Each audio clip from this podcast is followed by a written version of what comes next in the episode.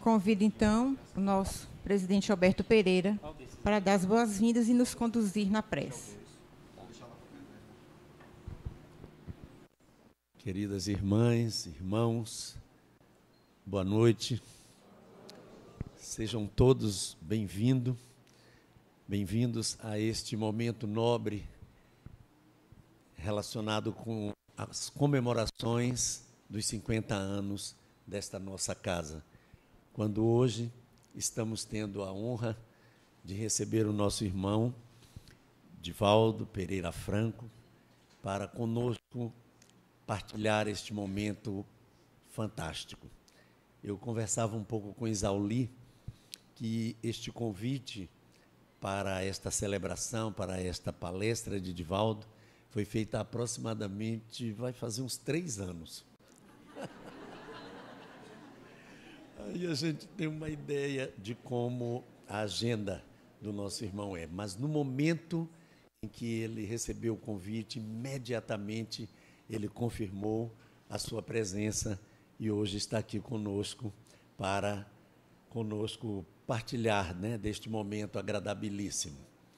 Então, vamos agradecer.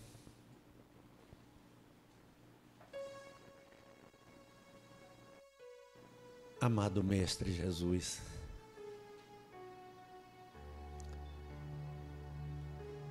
não temos palavras para agradecer este nobre momento que estamos todos juntos desfrutando. Querido irmão Bezerra de Menezes, igualmente te dizemos, obrigado, graças a vós, estamos todos aqui. Quando a nossa querida irmã Noélia Rodrigues Duarte disse sim à espiritualidade superior para fundar essa instituição em vossa homenagem para os atendimentos nos dois planos de todos os nossos irmãos que a esta porta batem. E daremos sim prosseguimento a este nobre trabalho, querida irmã Noélia, pela senhora iniciado no dia 12 de novembro de 1968. Derramai, Mestre amado, as tuas bênçãos sobre todos nós que estamos aqui, neste e no outro plano. E com a prece, querido irmão, que vós nos ensinaste, daremos prosseguimento a esta nossa cerimônia. Pai nosso que estás nos céus, santificado seja o vosso nome Venha a nós o vosso reino, seja feita a vossa vontade, aqui na terra, como em todo o universo. O pão de cada dia dai-nos hoje, Senhor. Perdoai as nossas ofensas, na medida em que soubermos perdoar a quem nos ofende. Não nos deixes cair nas tentações Livra-nos, Senhor, de todos os males. Que assim seja. Que Deus seja louvado. Que assim seja.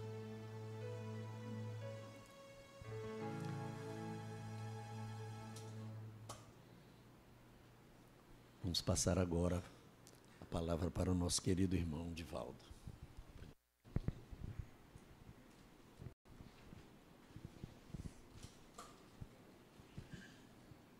Senhoras, senhores, queridas irmãs, queridos irmãos espíritas, caras amigas e caros amigos que nos acompanham pela web TV Mansão do Caminho, nós todos muita paz. Desejo, inicialmente, rogar escusas quebrando o protocolo, desde que, ao a nossa palestra, citado, questão fundamental nos impele a essa decisão. Estou fazendo tratamento de hérnia de disco e os médicos me recomendam evitar determinadas posições, inclusive pronunciar conferências de pé. Desejo agradecer sinceramente o carinho, o devotamento com que os amigos receberam-nos, a mim e ao nosso grupo, na casa abençoada que a nossa Noélia criou há 50 anos. Ainda me recordo da oportunidade quando ela nos informou, porque era frequentadora de nossa casa, nossa, ao lado do seu noivo, então, Eliano, que pretendia criar uma instituição dedicada à prece. Ela acreditava tanto no poder da oração que desejava transformar os seus melhores momentos em socorro aos desvalidos. E depois de dialogarmos, ela pediu a nossa opinião modesta. E lhe informei que a inspiração de que estava sendo objeto era do venerável apóstolo da caridade, o doutor Adolfo Bezerra de Menezes Cavalcante. E sendo Noélia uma dama de muita decisão, ela começou o primeiro trabalho aqui mesmo no bairro de Brotas, em uma outra casa até quando edificou este núcleo de oração.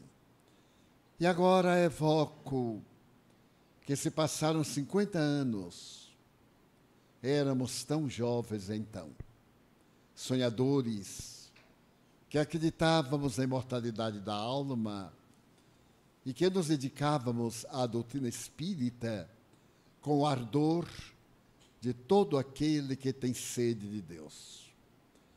Então, a nossa mensagem desta noite será dedicada à fundadora desta instituição, pelo que peço licença. Era um dia terrível, uma sexta-feira. Qual esta sexta-feira? A ardência do sol sobre as pedras pontiagudas da via que levava de acesso à porta da imensa muralha que circundava Jerusalém, via-se uma cena deplorável. Não era comum.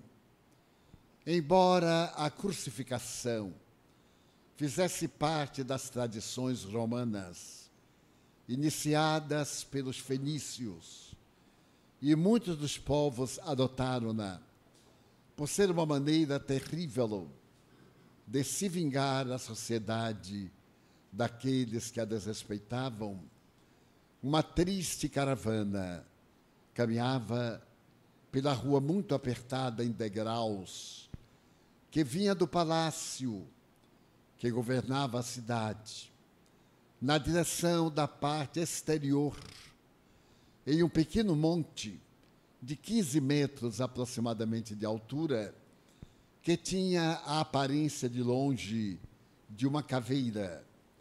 Por isso, em hebraico era chamado Gólgota. E um homem carregava uma cruz. Era muito jovem. E você podia perceber o esforço que ele envidava para suportar sobre o ombro o madeiro. Duas traves rústicas de madeira em cruz e que ele feriam terrivelmente o ombro, porque as farpas entravam pela carne já ensanguentada, do suplício a que fora submetido e não aguentando esse fardo de quase 70 quilos, ele tombou uma vez, mais adiante, em outra subida, o fardo foi pesado demais, ele escorregou na pedra lisa e novamente tombou.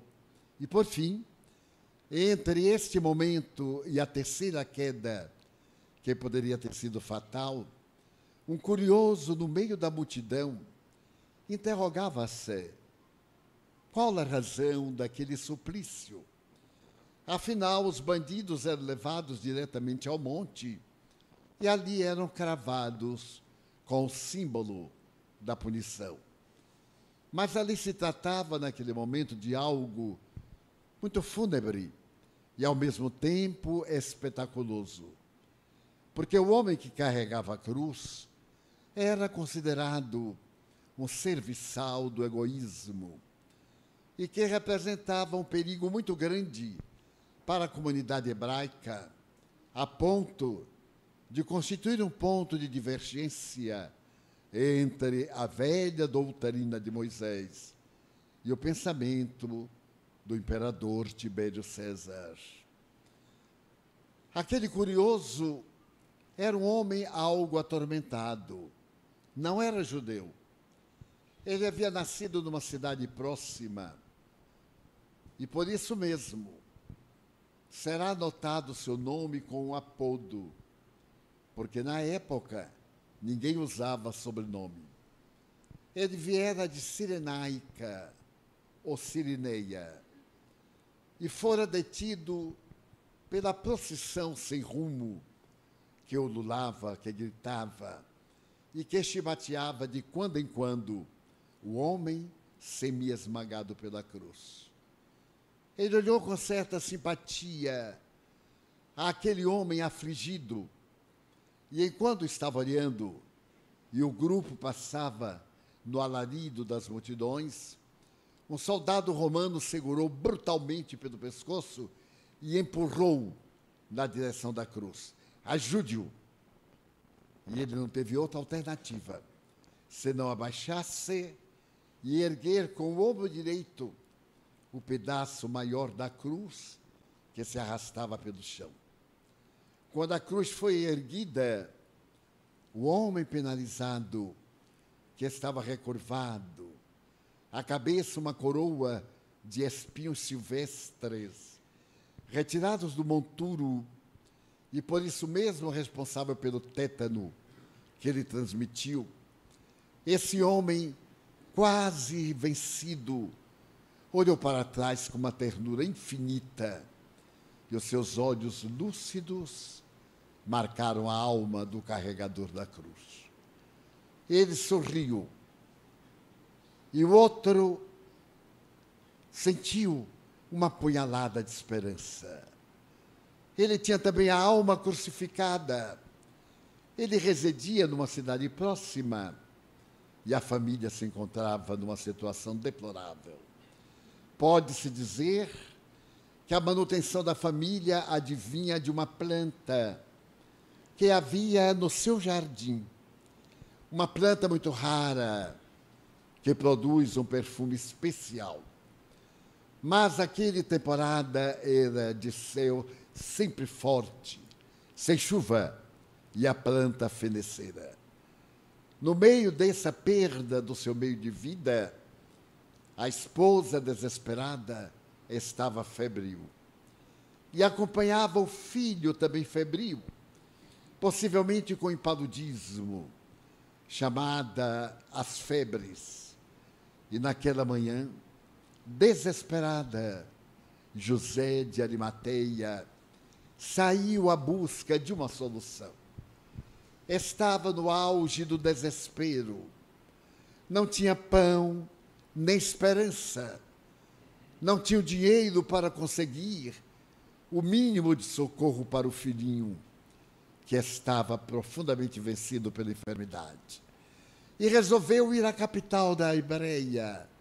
Adentrou-se pela Porta Formosa e Jerusalém imensa com uma população de 500 mil pessoas, uma população excepcional para os padrões da época, deslumbrou.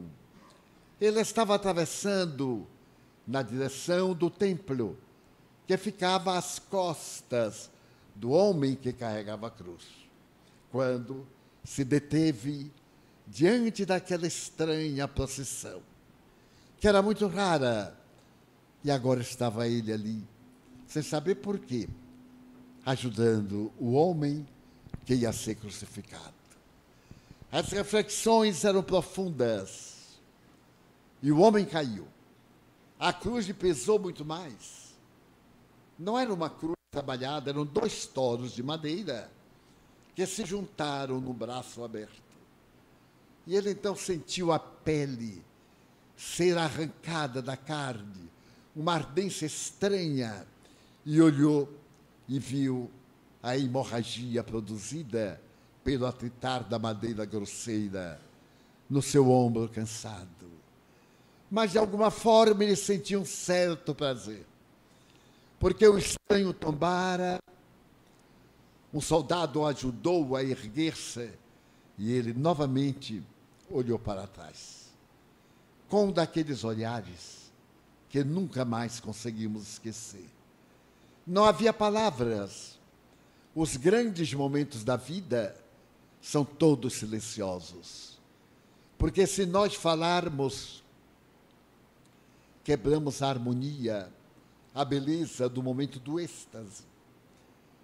E então estavam eles já quase do lado de fora e avançaram na direção do monte. Pedregulhos, terra arenosa, e chegou ao ápice quando a cruz foi arrebatada e o homem começou a ser despido de uma maneira irônica, esbofeteado. Era um criminoso, dizia. Mas ele se detinha a olhar aquele homem e perguntasse que mal teria feito. O seu olhar era de cordeiro. Havia uma estranha mansuetude. E apesar do seu rosto, com hematomas, com equimoses, havia uma beleza estranha. Desses fascínios que não podem ser descritos.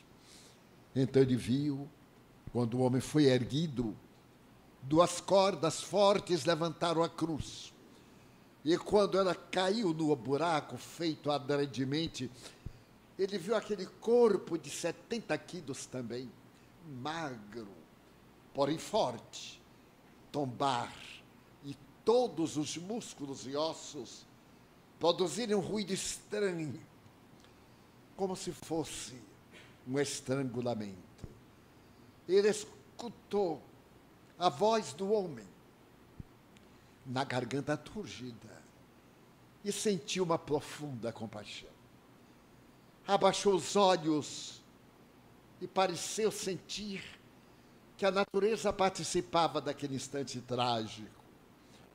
Céu azul transparente de Jerusalém toldara-se. Uma nuvem borrascosa acercou-se e o vento começou a bramir. Assim eram as tempestades locais. E o mais, todos sabemos. O diálogo da cruz, o grito de uma mulher que, crucificada na agonia, bradou: Meu filho, meu filho, que te fizeram os homens? E ele então escutou a voz do homem era uma voz triste e profunda, como a de um violino solitário, em uma distância que chega ao coração suavemente. Mulher, eis aí o teu filho. E olhou para um rapaz que não tinha 20 anos. E agora acrescentou: Filho, eis aí tua mãe a cabeça pendeu e um soldado cravou-lhe a lança, acompanhando alguém que parecia cego. A lança foi introduzida no lado direito entre a terceira e a quarta vértebra, e o sangue jorrou abundante. Ele contraiu os músculos, estava ali dilacerado. E então ele gritou: Meu pai, perdoa-os. Eles não sabem o que fazem. E ainda respirando no aramaico, o dialeto da região. Lama sabachthani. Tudo está consumado. A cabeça pendeu, as gargalhadas da soldadesca confraternizavam agora com o relâmpago e trovão, que fazia uma dança macabra no ar, aplaudida pela tempestade e escada em raios de luz pela eletricidade densa daquela hora. O estranho percebeu a dor, afastou-se e voltou para casa correndo. Foi um verdadeiro desastre. Não levava nada. A sua viagem a Jerusalém tivera esse desfecho tão amargo e tão perverso que ele nem soube explicar à mulher nervosa, exigente, traumatizada. E tudo quanto ele pôde fazer foi dormir. Estava dilacerado pelo cansaço.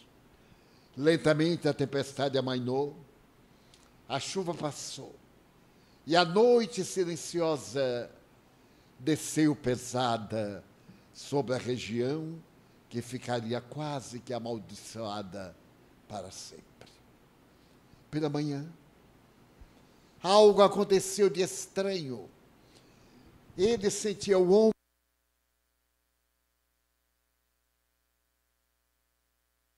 Fétida. Era uma substância com um suave perfume. Ele novamente voltou-se a aspirar aquele odor estranho. E a mulher, parte em que ele se demorava, e disse-lhe: Algo, algo sucedeu. A nossa planta está reverdecida. A chuva da noite deu-lhe vida. E ela está carregada de sementes para podermos fazer bálsamo. E para podermos atender à fome, nosso filhinho passou a febre. Eu também estou disposta. Uma coisa estranha aconteceu em nosso lar. E ele lembrou-se do olhar daquele homem. Era um olhar que falava sem palavras, como se fosse a perene gratidão de um socorro inesperado. Mais ou menos assim descreve Giovanni Papini em um capítulo de um livro que ele publicou com o título de Testemunhas da Paixão. Giovanni Papini foi um dos maiores escritores italianos do século XX.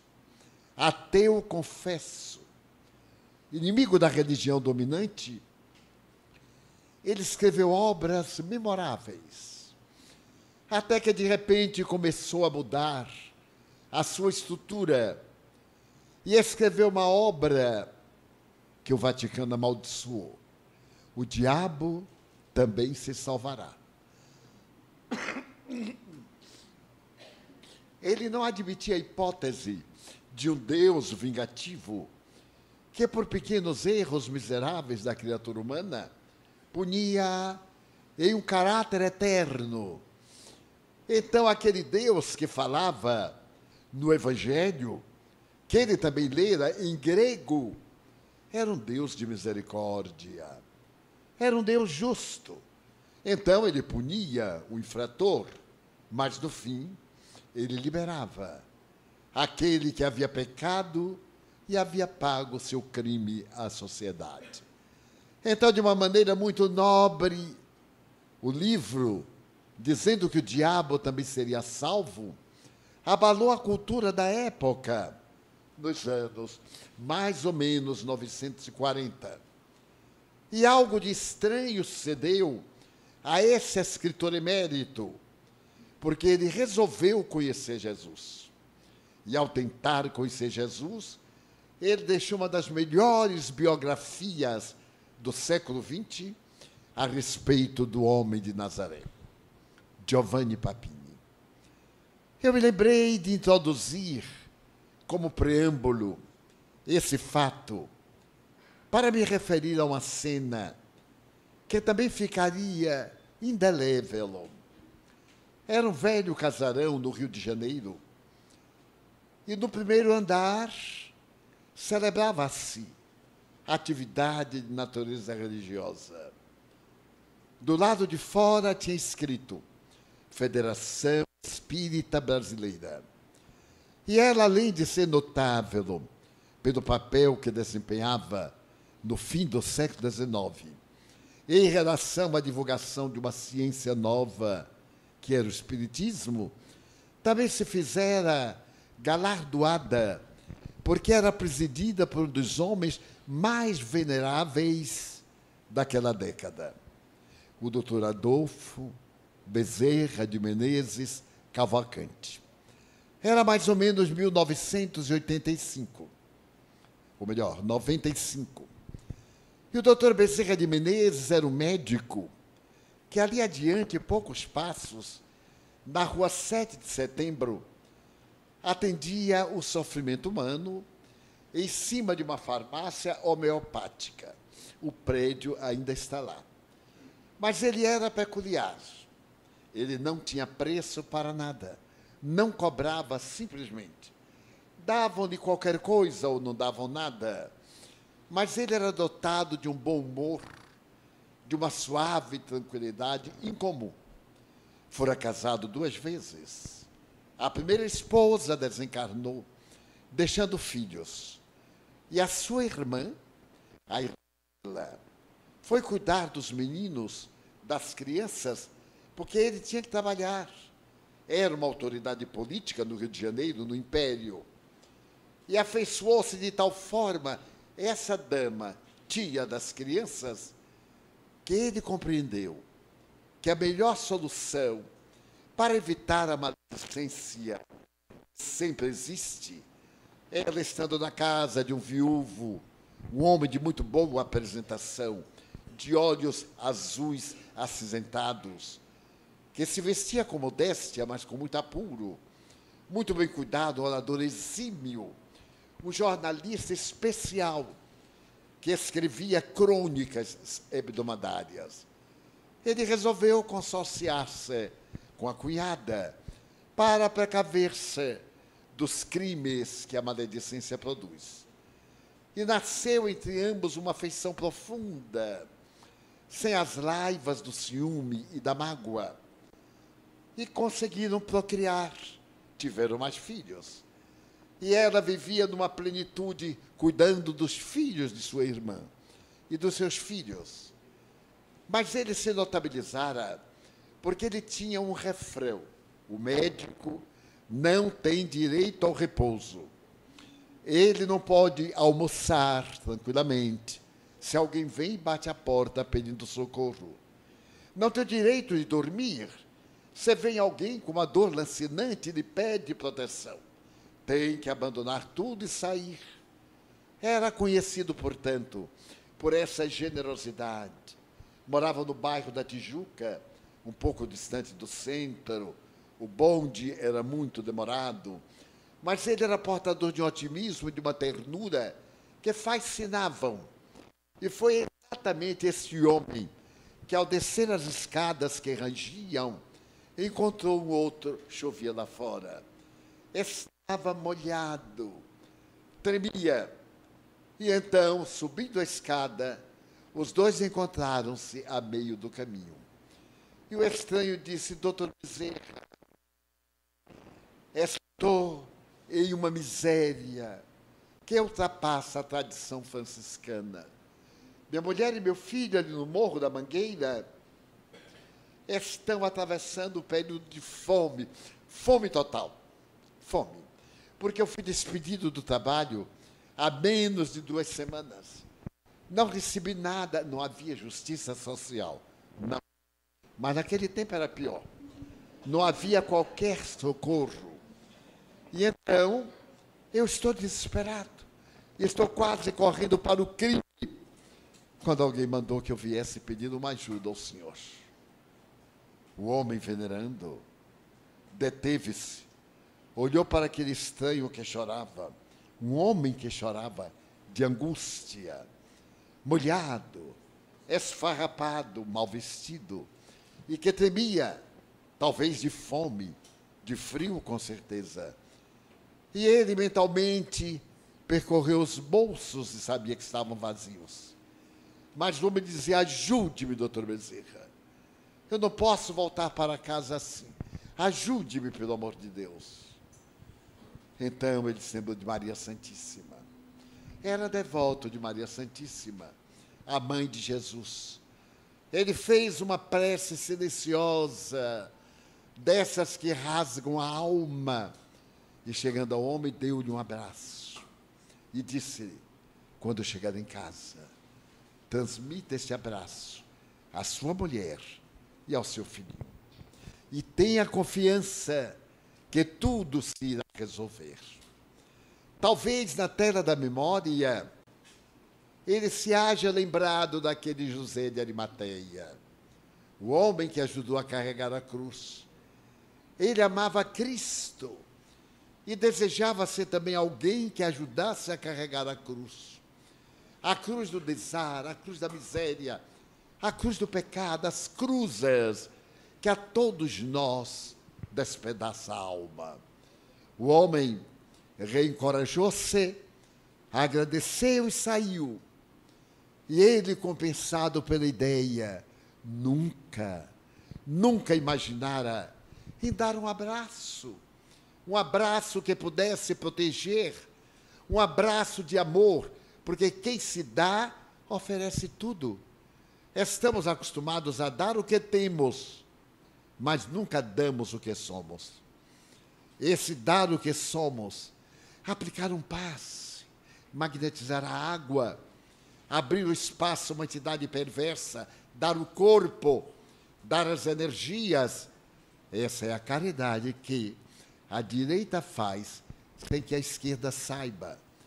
Então ele sorriu gentil e foi pegar o bonde, mas não tinha dinheiro para pagar o bonde. Eram dois réis. Não tinha. Então ele pegou a si mesmo. E quando o cobrador veio, ele sorriu e o cobrador deixou para lá. Já estava acostumado com aquele passageiro singular. Um mês depois, ele descia a mesma escada, quando, ali ao meio, estava um jovem de uns 35 anos, bem penteado, vestido com higiene. A roupa era modesta, mas estava passada a ferro. E entre doutor Bezerra, ele estava sempre. Então ele olhou com ternura e disse: Pois não, o senhor não me conhece? Não me lembro, meu filho. Eu sou um homem agora de 65 anos, a vida cansada. Porque 65 anos naquela época era uma pessoa veneranda. A partir dos 40 já era velha. Quando vinha a menopausa e a andropausa, as mulheres pegavam agulhas de crochê de tricô e iam trabalhar a vida alheia. E os homens jogavam dama, gamão, paciência, dominó, porque eram todos velhos. Era assim na minha terra quando era criança. Hoje, uma mulher linda de 70 anos, siliconada, bem vestida, ela se confunde com qualquer jovem. E um garotaço de 80 desfila maravilhosamente, mas não naquela época. Meu filho, a idade avançada, disse ele. Eu não me lembro. Doutor Bezerra, eu sou aquele que veio pedir-lhe algo naquela tarde de chuva. E o senhor me deu um abraço, doutor Bezerra. Eu corri para casa porque eu senti um bem-estar inefável. A sua energia pareceu entrar em mim, vigorosa. E quando eu cheguei em casa, a minha mulher perguntou: trouxe comida? Não, eu trouxe um abraço. E dei de um abraço. Ela não entendeu nada, o senhor sabe as mulheres como são. Nunca entendem aquilo que não as agrada. E então eu fui olhar meu filho, e ela disse: Ué, estou me sentindo bem. Que abraço é esse? É disse, doutor Bezerra. Ele disse que eu abraçasse você, em homenagem a ele. Aí também abracei o meu filho. Ah, doutor Bezerra. O meninozinho sorriu, não estava mais febril. Todos estávamos com saúde e com fome. O abraço não abateu a fome. Mas Deus é muito singular. Eu tenho um amigo, bem, eu não disse ao senhor qual era a minha profissão. Eu sou pedreiro. Eu fui, perdi uma obra e perdi um emprego. Mas então alguém veio, naquela hora, bateu a porta. Você quer me ajudar aqui no trabalho de urgência? Eu lhe pago adiantado. Eu disse, nossa, que coisa. Bem, você me dá adiantado e eu vou daqui a pouco. Porque com o dinheiro eu tinha que comprar comida para ter força de trabalhar. Foi assim, doutor Bezerra. Estou agora com trabalho garantido, um bom ordenado. E vim lhe ajudar, doutor Bezerra. Vim agradecer e vim lhe dar um dinheirinho para alguém quando pedir o senhor ter. Esse é o benfeitor desta casa. É o anjo tutelar da casa de oração. Certo dia, Chico Xavier, falando-me sobre o doutor Bezerra de Menezes Cavalcante, inundou-me a alma de alegrias inefáveis.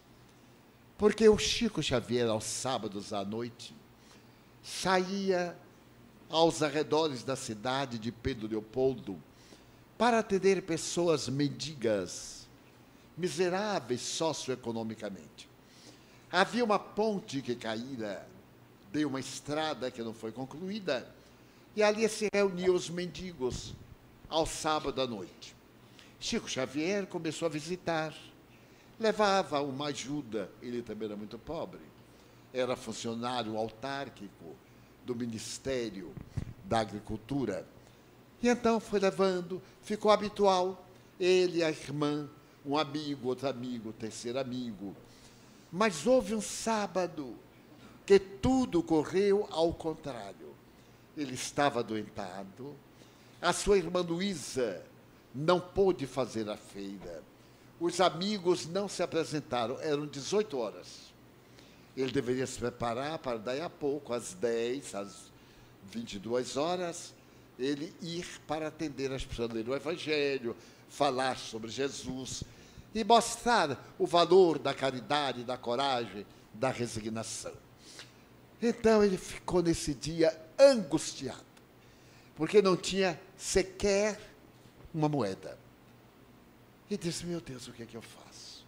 Foi para a casa da irmã Luísa, comunicavam-se as casas pelo quintal.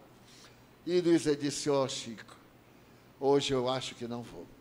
Eu não estou bem de saúde, pode chover, e disse: Luísa, nós temos que ir. Temos que ir para dar uma desculpa, porque eles, de certo modo, precisam de nós. Meu Deus, o que é que eu faço? E começou a chorar. Não tinha uma porta na qual bater. Então, nesse momento, o doutor Bezerra adentra-se pela cozinha da casa de Dona Luísa e diz: Como não tem para dar? Você tem energia? Você é médio. Você é espírita. Você tem a palavra de luz que liberta da ignorância. Você tem o pão da vida. O que você tem dado a eles, no dia seguinte tem fome. Está na hora de você dar o pão que mata a fome do desespero. Porque a material eles resolvem de qualquer forma. Então, coloque aí de frente algumas bilhas d'água, algumas moringas enche-as de água. O Chico automaticamente pegou moringas que se colocava para resfriar, colocou-as de frente e o doutor Bezerra disse: Peça as bênçãos de Maria Santíssima, magnetize, fluidifique-as. E ele, com toda a reverência e ternura, começou a orar, distendeu as mãos, que derramavam chispas A água pareceu mudar de tonalidade. Ficou meio leitosa em todos os vasilhames. E o doutor Bezerra disse: vá e diga que hoje você não tem nada. Mas que nosso Senhor Jesus Cristo mandou que tomasse um pouquinho daquela água para diminuir a fome ou algum problema. E você foi. Então Chico se recompensou.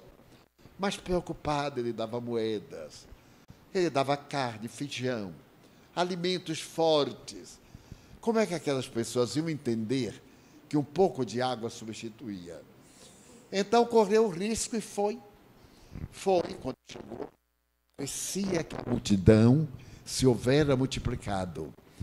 Estavam mais de 200 mendigos, crianças, na azáfama comum de todo lugar coletivo em desregramento. E logo perguntaram o que nos trouxe hoje. Ele levava umas duas moringas, Luísa também outras, e ele disse: Bem, eu hoje venho pedir uma caridade a vocês. Eu não tenho nada, nada para dar. Subiu nos destroços da ponte e disse: Infelizmente, eu sou tão necessitado quanto vocês.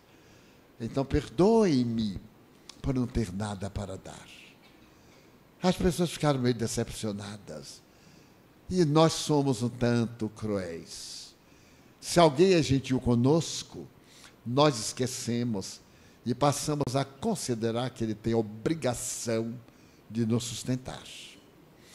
A caridade se transforma num dever para o outro.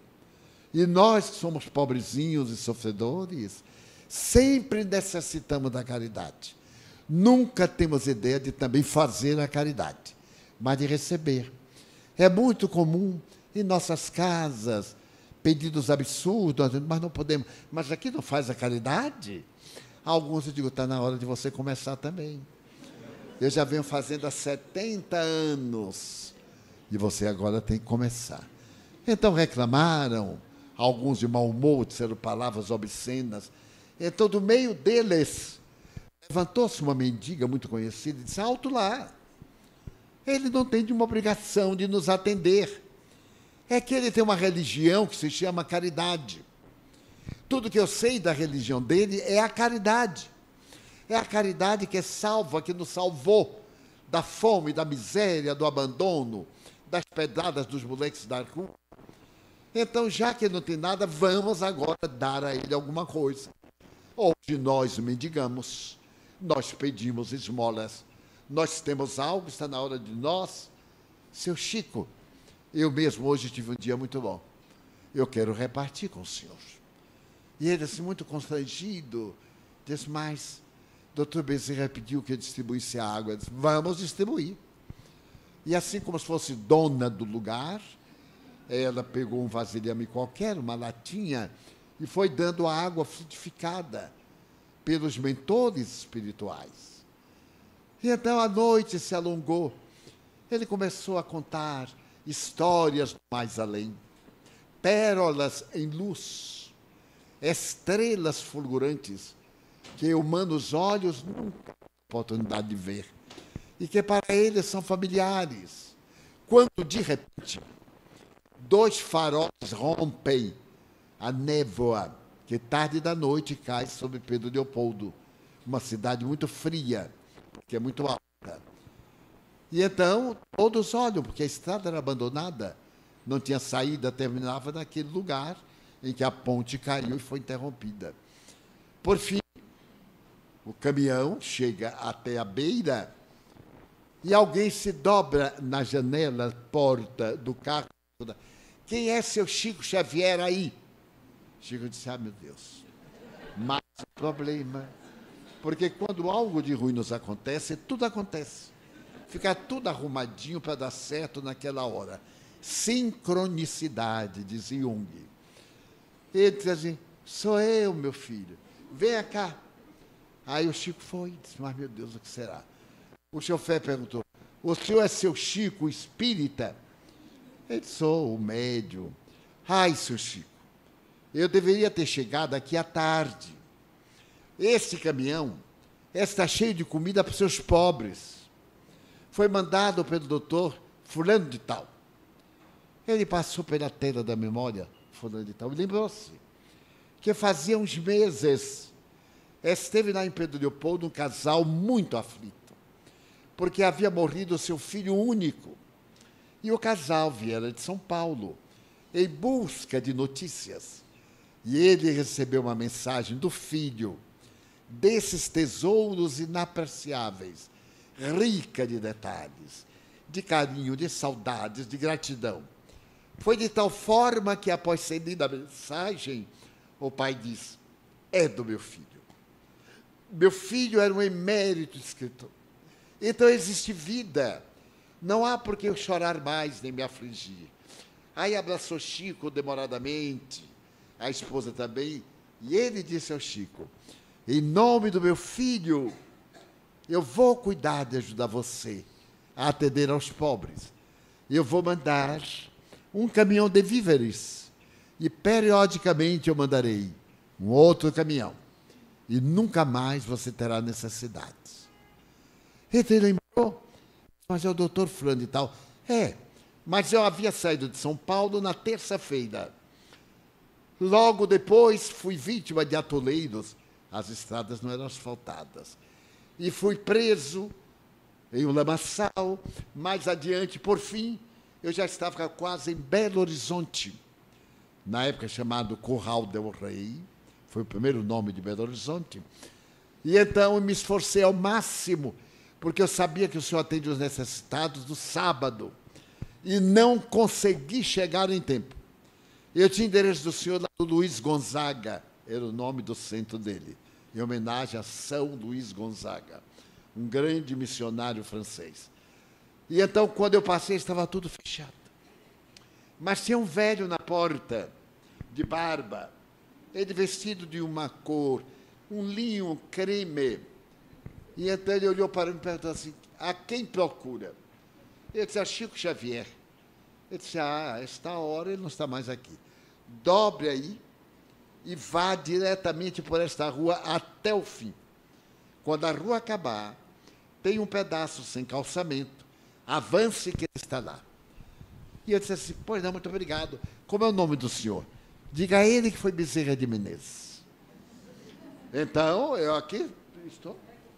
Agora, o que, é que eu faço com essa comida toda que sai? O Chico era muito engraçado.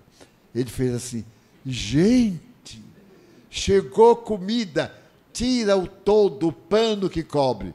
Divaldo, meu filho, só faltou comer as rodas do caminhão. Porque pobre, quando acha, se referta. Então comia com a mão, comia com a boca, comia, separava, levava para casa. O caminhão, que nós aqui no Nordeste chamamos Fenemê, FNM, ficou miseravelmente.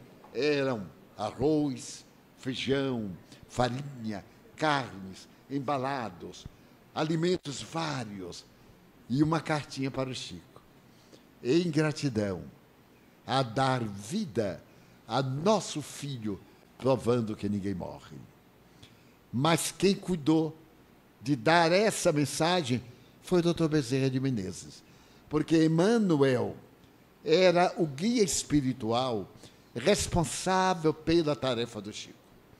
E uma equipe de entidades venerandas, acontece com todos nós, se encarregava cada qual de uma atividade. E o doutor Bezerra era o responsável pelo receituário homeopático e, ao mesmo tempo, pelas mensagens do além, até o Chico desencarnar. E era curioso que, se nós lermos dez mensagens, elas são parecidas no entrecho inicial. Quando eu era jovem, e não faz muito tempo, as cartas tinham um livro que ensinava a escrever cartas. Fazer uma carta de aniversário ou uma carta para o ser querido. Começava normalmente assim: Os meus olhos caíram sobre a roseira aberta, e ela derrama perfume no ar balsamiza a natureza. Então, eu me lembrei de você, meu amor. Olha, igual agora.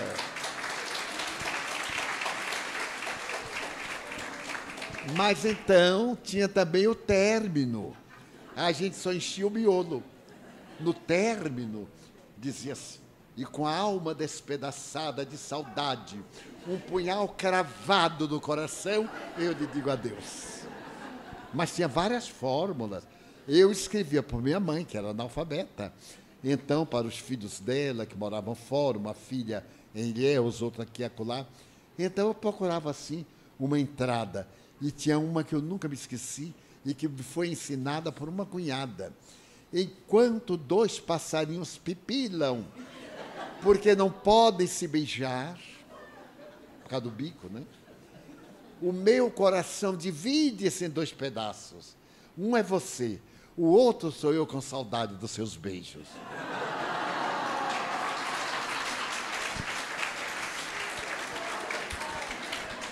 Era um período lindo, maravilhoso.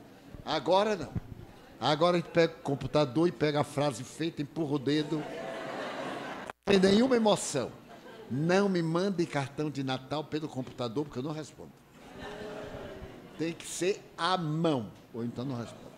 Se muita gente. Ah, de você não respondeu, eu digo não. Porque eu só ia botar no computador. Muito obrigado. Não sei nada, sem nenhuma emoção. Pois bem. Bezerra de Menezes é esse ser que nós não temos dimensão para poder entender na sua profundidade. A minha primeira experiência com o doutor Bezerra de Menezes foi muito singular. Porque sempre um espírito de um médico baiano, no receituário que nós fazíamos no passado, vinha e realizava a tarefa. E eu ficava impressionado com a rapidez com que ele atendia.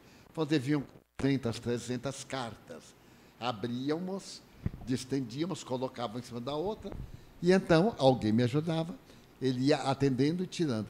Meu Deus, mas como é que ele sabe a doença de fulano de tal, de Beltrano de Cicrano? Eu não entendia. Até que um dia me apareceu um espírito venerando e disse: Olha, Edivaldo, eu sou Bezerra de Menezes. Ele disse: Não diga. É, nós somos conhecidos, gentileza dele. Nós somos conhecidos. Eu digo: Eu não me lembro, doutor Bezerra. Não faz mal que não lembre. Eu vou lhe explicar o trabalho que vamos ter. Porque o fulano de tal veio para poder educar a sua mediunidade na parte psicográfica de receituário. E eu virei agora, uma vez por semana, para atender. Eu não posso marcar dia nem hora. Você terá que estar à minha disposição.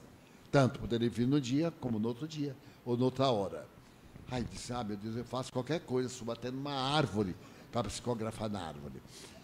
Nós, no meu caso, nós estamos numa sala, como de escritório moderno, diante de um sistema de computação e então atendemos e trabalhamos nesse sistema. Eu tenho à minha disposição 10 mil espíritos que atendem por meu nome as solicitações que vêm de toda parte. Como você sabe, ubiquidade é um estado que somente os espíritos sublimes atingem. Cristo, Buda e etc. Eu sou ainda o viandante da eternidade. Então não tenho essa faculdade. Mas como muitas almas confiam em mim e pedem socorro, então eu fico numa espécie de centro de comunicações. Todos os apelos chegam até lá. E então eu administro e tenho as equipes que vou encaminhando para que hajam em meu nome. Daí não seja de espantar que ele pode comunicar-se em diversos centros espíritas à mesma hora. São mensageiros dele seus verdadeiros protótipos, que conhecem o pensamento, que captam e atendem concomitantemente. Muita gente que desconhece o mundo espiritual zomba e diz que não pode ser possível, porque nós queremos limitar o mundo espiritual à pequenez da nossa capacidade. É esquecido que aqui é uma cópia de lá e não lá uma cópia daqui. Toda vez que olharmos o mundo espiritual Conforme vemos, nós estamos fazendo o inverso. Aqui é uma estrutura grotesca da realidade do mundo espiritual. Então, você tem, digamos assim, 200 solicitações. Eu venho com 10 companheiros médicos. O primeiro olha a solicitação número 1, um, o décimo, a número 10. Eles vão. E eu fico na postura. Vai o primeiro à casa do cliente, por isso pede o endereço, a data de nascimento, para evitar os homógrafos homônimos, os nomes iguais de pessoas diferentes. Então ele vai, se não encontra a pessoa, espíritos que residem na casa dão as informações. E então eles vêm e me dizem: o número um é um caso tal, nós indicaríamos tal coisa. Então, quando eles estão no quinto, mais ou menos, eu começo a escrever, cada vez que sai uma, e ele volta para ver o número 11, o número 12, o número 20, assim até terminar. À medida que seja o volume, nós teremos mais auxiliares. Mais tarde eu narraria isso ao Chico, e ele me contou algo muito peculiar. Sendo a sua mediunidade esplendorosa, as entidades colocavam em seu lado uma espécie de um visor televisivo. E o paciente era retratado ali e o doutor Bezerra olhava para ele e penetrava na problemática e respondia, por meu intermédio. Já era um outro método. E assim por, por, e assim por diante. Então, eu fiquei deslumbrado com a ternura dele.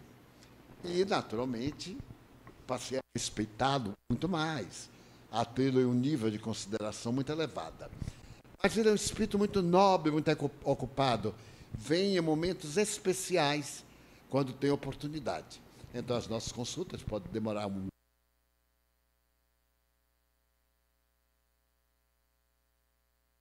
Os microfones sem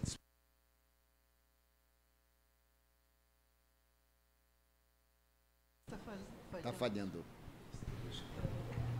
Mas a gente vai acabar. E então, esses espíritos contribui de uma maneira eficaz, eu fiquei também fascinado com o atendimento do Dr. Bezerra. E passei a ser um discípulo, um admirador. Ele então inaugurou por intermédio algo muito peculiar. Aos 40 anos, na Federação Espírita Brasileira, eu terminei uma conferência.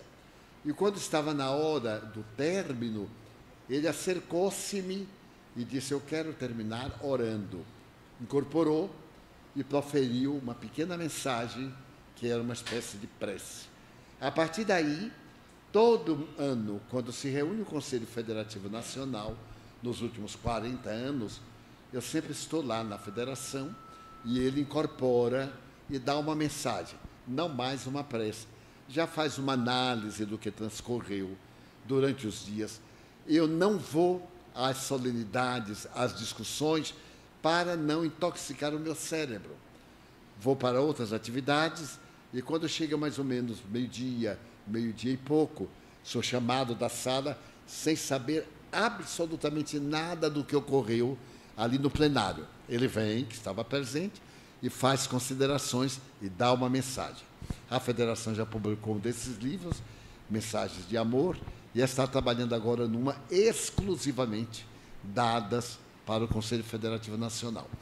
E aí, mais tarde, ocorreu que eu estando no Centro Espírita André Luiz, no Rio de Janeiro, que, entre outras, é uma casa abençoada, séria, de pessoas sérias, porque o Espiritismo é uma doutrina muito grave. Muitos espíritas, ou ditos espíritas, não estão correspondendo à gravidade da doutrina. Porque tudo que nós aqui na Terra fazemos é imediato o Espiritismo para sempre. É para a nossa imortalidade. As coisas que nós fazemos é para a existência física. O Espiritismo nos cuida para toda a imortalidade, para depois da vida física. Então é algo sério, jovial, porque nos alegra. Podemos brincar, sem dúvida, com grande elevação. Allan Kardec diz, Ana Blackwell, a sua biógrafa, que contava lindas anedotas. Como todo francês, é uma característica da alma francesa, da língua francesa. Palavras que podem provocar sentido duplo, é muito comum em francês. Pequenos diálogos. E então ele era muito jovial. No entanto, olhamos o rosto severo, austero. Quando cuidava das questões doutrinárias, era um homem austero. Na vida comum, era um homem simpático, agradável, jovial, que cativava todo mundo. Então, o Espiritismo tem esse viés de sinceridade, de autenticidade, de severidade, com que tratamos as coisas do Senhor. Porque somos apenas servidores da seara. A seara é dele e nós somos os obreiros de última hora. Dessa forma, o doutor Bezerra passou a frequentar as nossas palestras no André Luiz.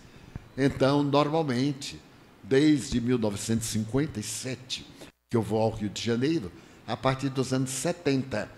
Uma palestra que nós proferimos lá, especialmente, ele vem e se comunica. E em mais dois outros lugares, não mais. Na Semana Espírita de Vitória da Conquista e numa creche em Santo André, que se dedica a cuidar de crianças de São Paulo. Esse espírito nobre é um verdadeiro José de Arimateia ele tem uma ternura imensa por Jesus. E irei concluir, quando ele completou 50 anos de desencarnado, ele desencarnou no dia 11 de abril de 1900. Então, é de comover-se, porque foi uma morte muito dolorosa. Ele teve uma espécie de erisipela por vários meses no leito, em carne viva, e ele sempre jovial, sorridente, gentil, sem reclamar absolutamente. Então, estando nesse estado de nobreza, ele vem lá no André Luiz, como eu falei, e graças a essa grandeza dele espiritual, ele foi, quando completou 50 anos de desencarnado, portanto, em 1950, foi realizada no mundo espiritual uma grande assembleia para homenagear o Dr. Bezerra de Menezes. Em uma região muito própria, muito bela, fazendo lembrar um anfiteatro grego, reuniram-se mais de 5 mil espíritos, entre encarnados e desencarnados, que foram especialmente convidados para participar da homenagem que o Brasil espírita ia prestar ao Dr. Bezerra de Menezes. Narrou-me Viana de Carvalho, que foi o convidado para falar em nome dos espíritas brasileiros. Em nome dos espíritas internacionais, Leon Denis. E então, conta-me o Viana de Carvalho que os convidados estavam nesse anfiteatro imenso e a mesa diretora era regida por algumas entidades venerandas. Inácio Bittencourt, que foi um nobre presidente da Federação Espírita Brasileira, Eurípides Barçanulfo e outros espíritos de escola aguardando a chegada do Bezerra de Menezes.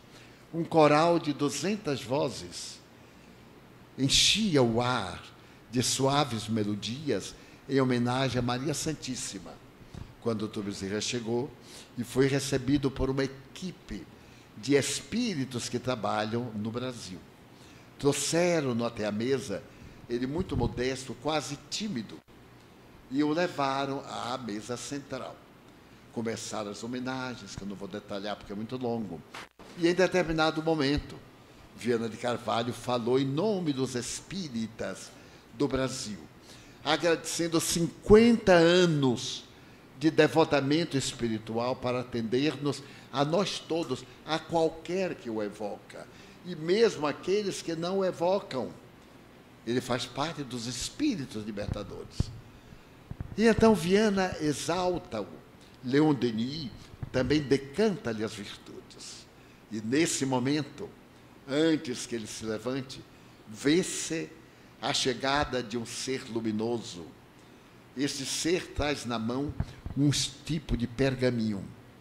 Era a mensageira de Maria Santíssima. Ela então lê para todos a mensagem que a mãe de Jesus manda. Eu nem posso imaginar a beleza desse espetáculo. E então, em determinado momento, Maria Santíssima manda dizer-lhe: Adolfo, tu podes escolher fora do sistema solar onde queres habitar. Já tens crédito para servir a nosso Pai fora da casa terrestre. Ao celebrarmos 50 anos de renúncia e abnegação tua parte, elegimos-te a mudar de plano. E quando Celina, uma jovem que morreu aos 16 anos, é emissária de Maria, quando Celina termina de ler, ele então agradece a todos e diz: Senhora, eu vos agradeço a dádiva. Não tenho nenhum mérito, Senhora. Se por acaso eu tivesse o direito de pedir-vos algo, eu vos pediria que não me permitais sorrir enquanto nas terras bafejadas pelo Cruzeiro do Sul alguém esteja chorando. Que eu não disponha de felicidade, nem de paz, enquanto os meus irmãos da pátria do Evangelho tenham problemas e desafios. Então, claro, isso dentro de um clima próprio produz uma emoção especial. Todos choravam comovidos. Permita-me continuar atendendo à brasilidade, na treva, na escuridão, nos becos, nas casas de miséria e infortúnio.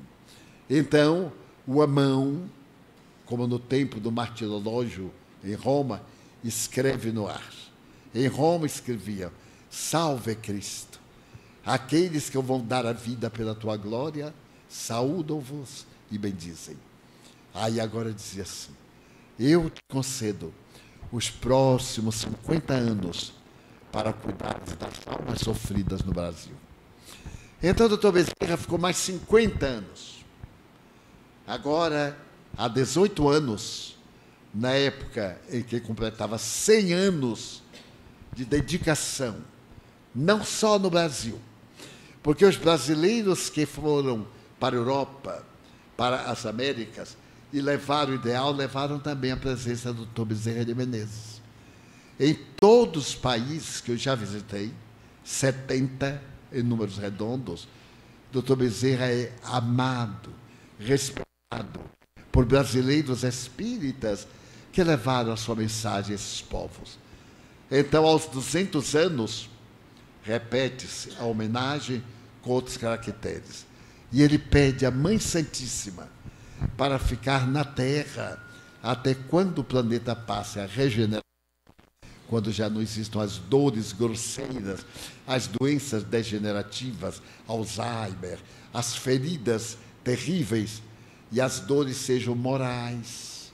A nossa evolução será toda moral. Então ele pediu que nesse momento ele daria por cumprida a sua tarefa.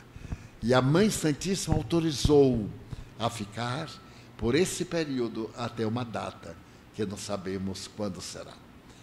Então eu pensei que na casa de Bezerra de Menezes seria bem bom uma conversa despida dos ademanes das conferências comuns, uma conversa de irmãos narrando episódios que digam da grandeza de Dr. Bezerra de Menezes, alguns deles desconhecidos, tenho certeza que muitos dos senhores não conhecem alguns dos episódios relatados, porque foram relatados a mim e eu nunca tinha contado, então ninguém poderia adivinhar.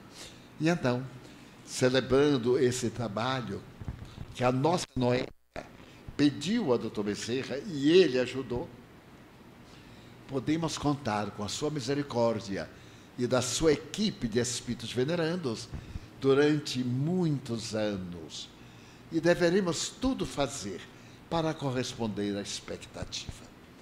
Então, com essas palavras, eu termino a nossa presença, agradecendo mais uma vez o convite do nosso querido amigo, o nosso Mário, que estabeleceu a data que deveremos vir, e quero realmente dizer da imensa satisfação experimentada por estar aqui com os nossos irmãos, como velho trabalhador da seara, muito necessitado de suas preces, de seu carinho, de boas vibrações, porque a nossa estrada é muito pedregosa, de todos nós. E de nós espíritas, muito mais. Porque, como diz Kardec, além dos inimigos que temos, outros muito mais sutis nós temos no mundo espiritual. E é necessário estarmos vigilantes, porque a obra do bem, periodicamente, é assaltada pelas forças do mal.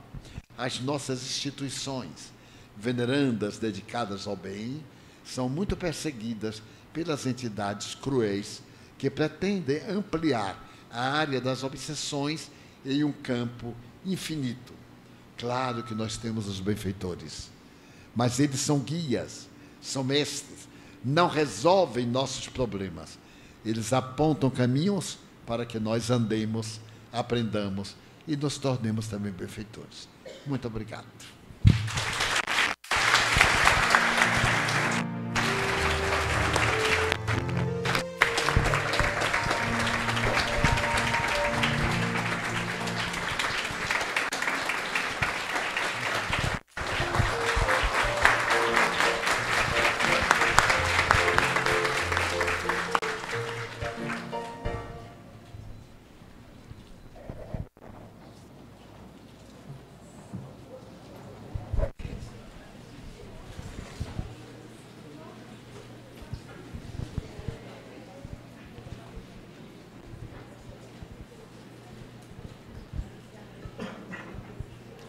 Nós, Divaldo, do fundo dos nossos corações, queremos sinceramente agradecer pelo aceite do nosso convite a esta nobre cerimônia, como você bem falou, nesse tempo, né, esses 50 anos desta casa aqui de portas abertas, sempre esteve a todos aqueles que aqui adentram, que chegam, né, precisando de suporte qualquer que seja.